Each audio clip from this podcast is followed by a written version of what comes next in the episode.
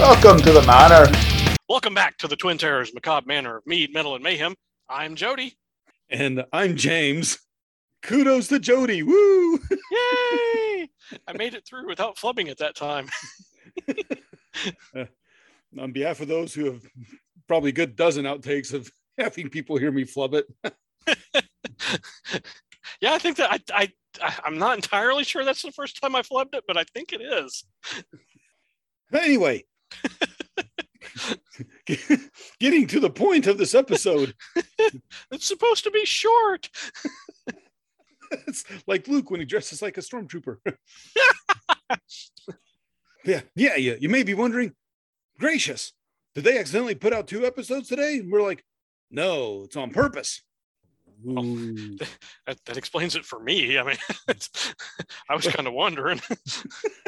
well, look, a few months ago, when we're talking about Halloween, I always talk about how I want to do sequels to books I've read. Like, you know, you want to see what happens later. And, and Halloween Tree is one of those. And I so told, told Jody, I'm going to work on it a little bit. And if I get it done, you know, maybe we can do it. And, and I actually finished it. And Yay!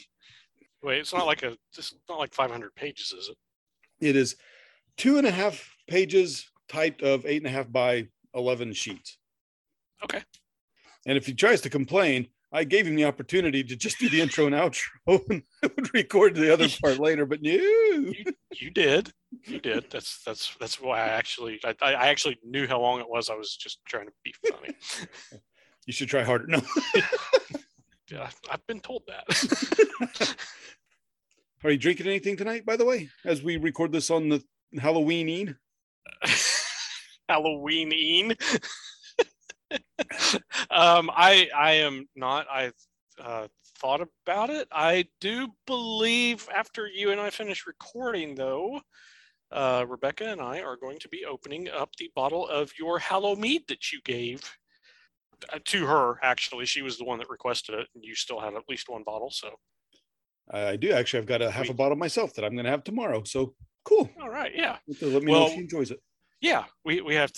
There's a reason why we have to do it tonight, not tomorrow. So, Yeah. Oh, I, I suppose I could say I'm I'm drinking Slasher from Scarlet Lane, their annual roasted pumpkin, uh, roasted pumpkin seed ale. ooh, that sounds nice. It is, and they do it different every year. This year they included not just the roasted pumpkin seeds, but uh, some lactose and caramel and cinnamon. It's it's almost like uh drinking a candy candy corn. Oh, nice. If you like candy corn, I like candy corn. I love some candy corn Yeah, we're weird like that. and, and other ways. well, yeah, yeah, yeah, yeah, but mostly that. yeah, yeah. Yeah, it's only four percent too, so I, you know I can actually have a few of those in a night, and it's not a big deal. Let's get to the episode because this is a Halloween Ian recording for a Halloween night special. All right, so so the quick background is ever since I've read this, I've always been like, well, you know, Moundshroud always talked about coming for the boys later on, you know, or or D Yeah. for Doom or B for Bones, you know, the whole thing, and yeah, and it's always I've just always wanted to write something that wrapped that all up. okay. And honestly, this would be the perfect year to do it because, uh, as we have mentioned, it is the 50th anniversary of the book itself, Halloween Tree, Yeah, yeah. and it is the 10th anniversary, although it was back in June. Uh, 10 years ago, Ray passed away. Oh wow. Yeah. a little thing for the anniversary because I've always wanted to. And and, and this way also, because of this episode, uh, which I could have put in a text to you the other day, this will allow us to do our 250th as a special Thanksgiving episode. yes. Um, and I want to talk to you about that after We can, we, we finish. we can do that. We, we don't even have to have a reason, but We do have a we reason. do. Yes.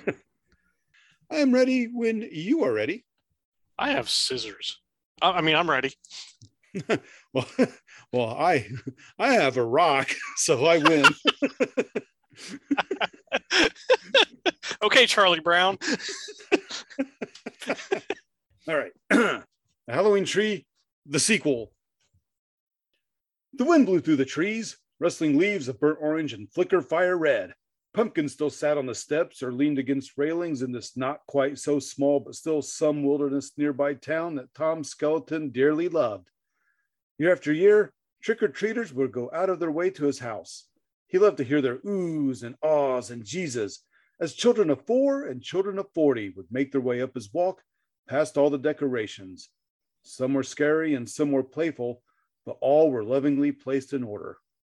Cavemen, rough and cowering from saber tooths, mummies emerging from their tombs, from their jaw cracking sarcophagi, gods of the dead staring out from behind standing stones, circled as if by druids, ghosts arising from graves and peering from behind trees, their white sheets and shadows, Witches stirred cauldrons, casting hexes at the parade of innocents as they traipsed by. Masked beggars, begrimed with the dirt of centuries, begging for soul cakes in return for prayers for those caught between afterlives. Gargoyles and demon dogs, vices and psychopomps, all crouched and swishing tails ready to pounce on the unweary. And finally, as the porch was reached, skeletons, dozens of skeletons cavorting and dancing and making merry their fine bones gleaming in the light of orange and violet that were sprayed across the house front. And then the pounding of their sneakers on a xylophone tuned porch, followed by a pounding on his door. He would answer as he did every year with his bone mask on and his bones showing, always to the grateful glee of those who would whisper, shout, or loudly whisper, trick or treat, to the neighborhood's greatest lover of Halloween. And as the last trick or treater thanked him, he heard the town clock striking quarter till witching hour and knew it was time to wrap up another fine haunted holiday. He blew out the jack o' lanterns, breathing deeply of that last warm, sweet scent of pumpkin candle for the year. He turned off the porch light and turned off the strobe lights and turned his gaze across the dark ravine. That dark ravine that was still there from his childhood. Memories flooded back as they did every year and just like every year, his gaze went across to the spot where once stood the most Halloween haunted house that had ever been built, where the grandest adventure of his childhood took place with the closest of friends a boy could ever know, to learn why Halloween was and is and will be, all while saving their friend Pipkin. Pipkin, that greatest of boys, had turned into the most adventurous of men, a life well lived, rarely stopping but always running running to the next great thing. A globetrotter, a bull runner, a dreamer who lived with his feet in the dirt and his eyes on the horizon. Ah, oh, Pip, Tom muttered, I miss you. I miss all of you. For Pipkin had been gone long years now, but those years in between, those were wonderful years of friendship. All nine would gather as they could. Halloween night, every year for some time, but then adulthood crops up like a scarecrow in the field, causing them to all fly away to different lives schools and marriages and families. But Pipkin, Pipkin always came back on Halloween. He and Tom would fall back as they always did, talking of friends and excitement from the past and the present. Others too, when they could. Usually Ralph, Wally a lot.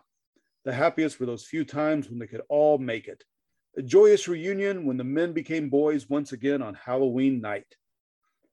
The first to go was Hackles at 36. Of course, he who wore the dressings of the Celtic god of death, however historic or not that may have been, would be the first to lose out on that last year of his life. A heart attack after a long day of digging in the English countryside left him lifeless on his cot with a note on his chest that simply read, A worthy year.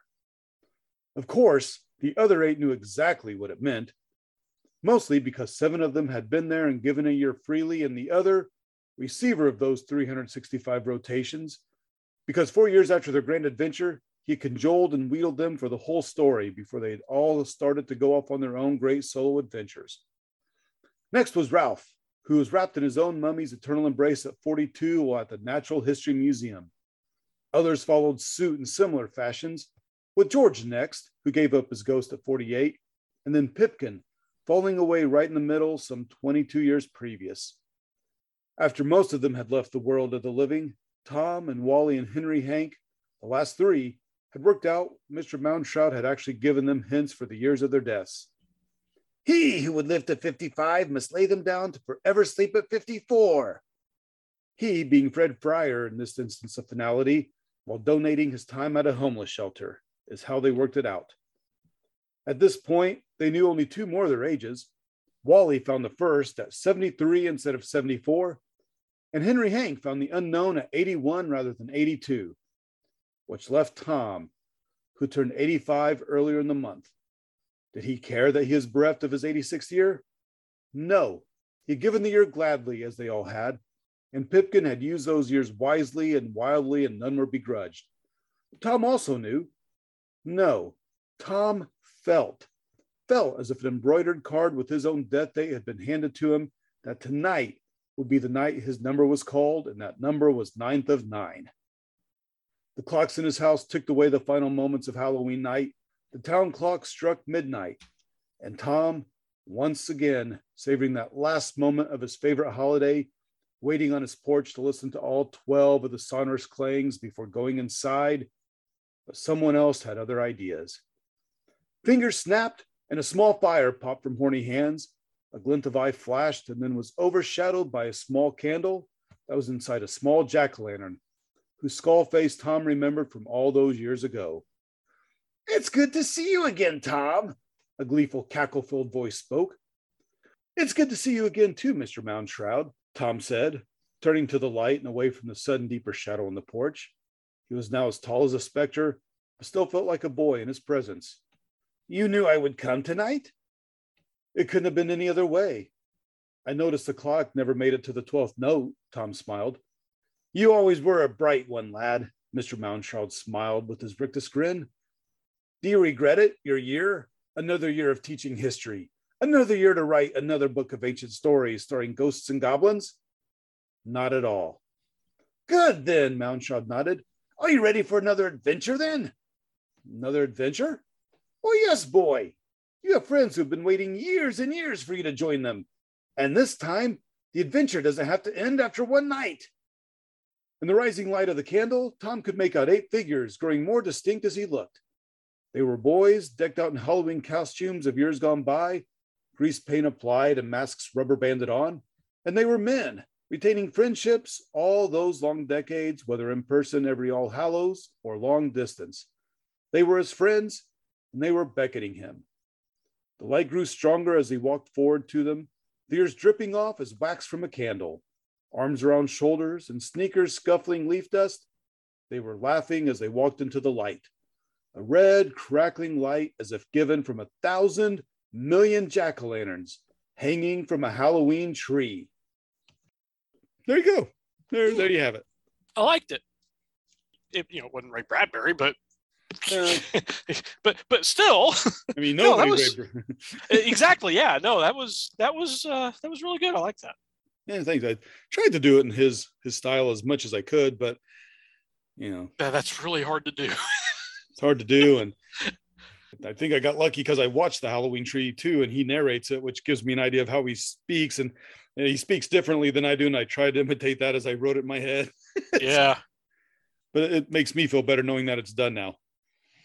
cool yeah Yeah, glad you liked it. yeah that was that was good I, I, I hope everybody listening enjoyed it and it helps your Halloween out just a wee bit more. yes that uh let that um enhance your halloween experience Ooh. but yeah, yeah. I was, I was gonna make fun of you freezing a fancy word, but that, that accurately portrays what we would like it to do. yes Yep. Enjoy your Halloween and Samhain. yes Yeah, let's keep this short. Yeah, I'm James, i'm jody and we'll talk to you all soon. bye The Macabre Manor is brought to you by the Twin Terrors. All rights reserved. Stay tuned for some fun outtakes. What was Ray's quote? Throw up in the morning and clean it up in the afternoon.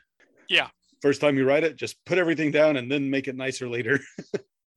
yep are you ready kids Hi, Captain. Welcome back to the Twin Terrors Macabre Manor Meat Metal and Mayhem. Yay! I flubbed it. Uh, That's the first time I've ever flubbed it. it only took almost 250 episodes.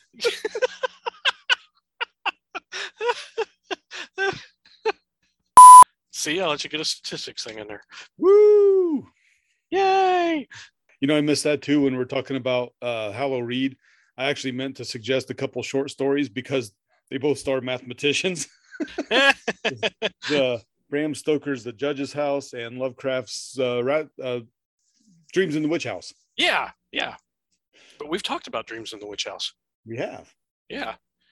If you're ready, Mm, hmm the the next one I do, which you know, uh, whether I read it or not on the podcast, will be how Scrooge McDuck passes away and Huey, Dewey, and Louie are there with him. yeah, boyhood friendships yeah. with skanks from high school.